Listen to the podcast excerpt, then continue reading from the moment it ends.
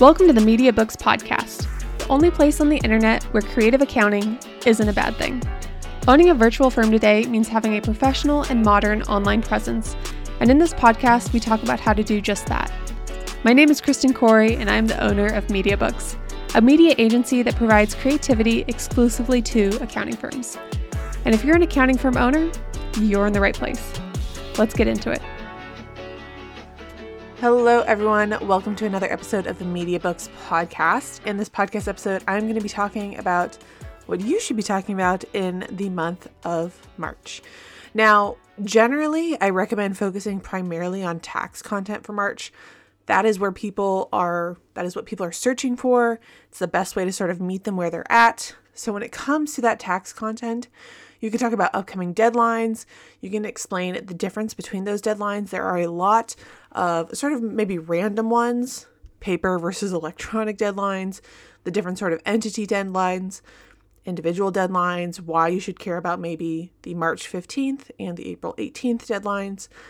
You could talk about documents that they should be putting together in preparation for meeting with their tax preparer. And even if you do not offer tax services, your work still supports the work of tax preparers. And so there are a lot of links that you can sort of make between the work that you're doing and what tax preparers need in order to complete their work.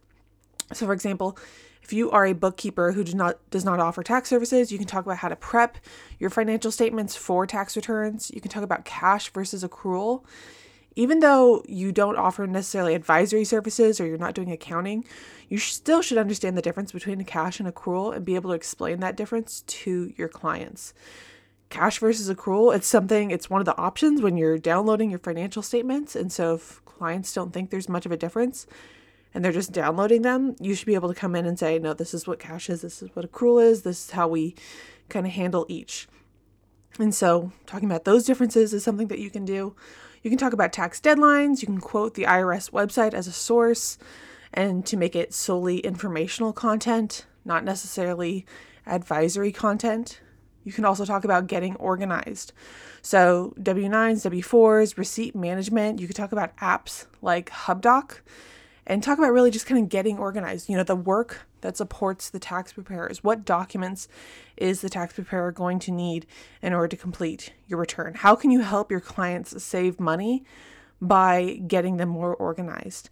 And so, especially if these are clients that you do also you do bookkeeping for year round um, and that you kind of have a consistent relationship with maybe you know their tax preparer you can really set up processes and procedures in place so that this time of year is super easy for them to handle.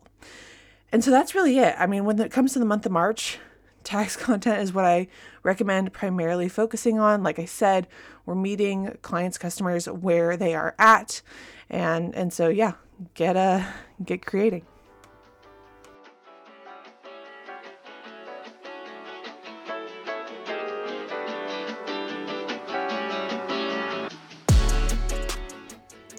Building a business takes teamwork, and whether that means outsourcing completely or getting just a bit of help, you should never have to go at it alone. And you don't have to. At MediaBooks, we offer so much more than fractional CMO services. When you visit our website, you can get app recommendations, download lead magnets, or even create your own brand style guide. There are a ton of ways to work with us from beginner bookkeepers to the experienced firm ready to grow their online presence. Find it all on our website at mediabooksagency.com. Mediabooks, where nerds and creatives collide.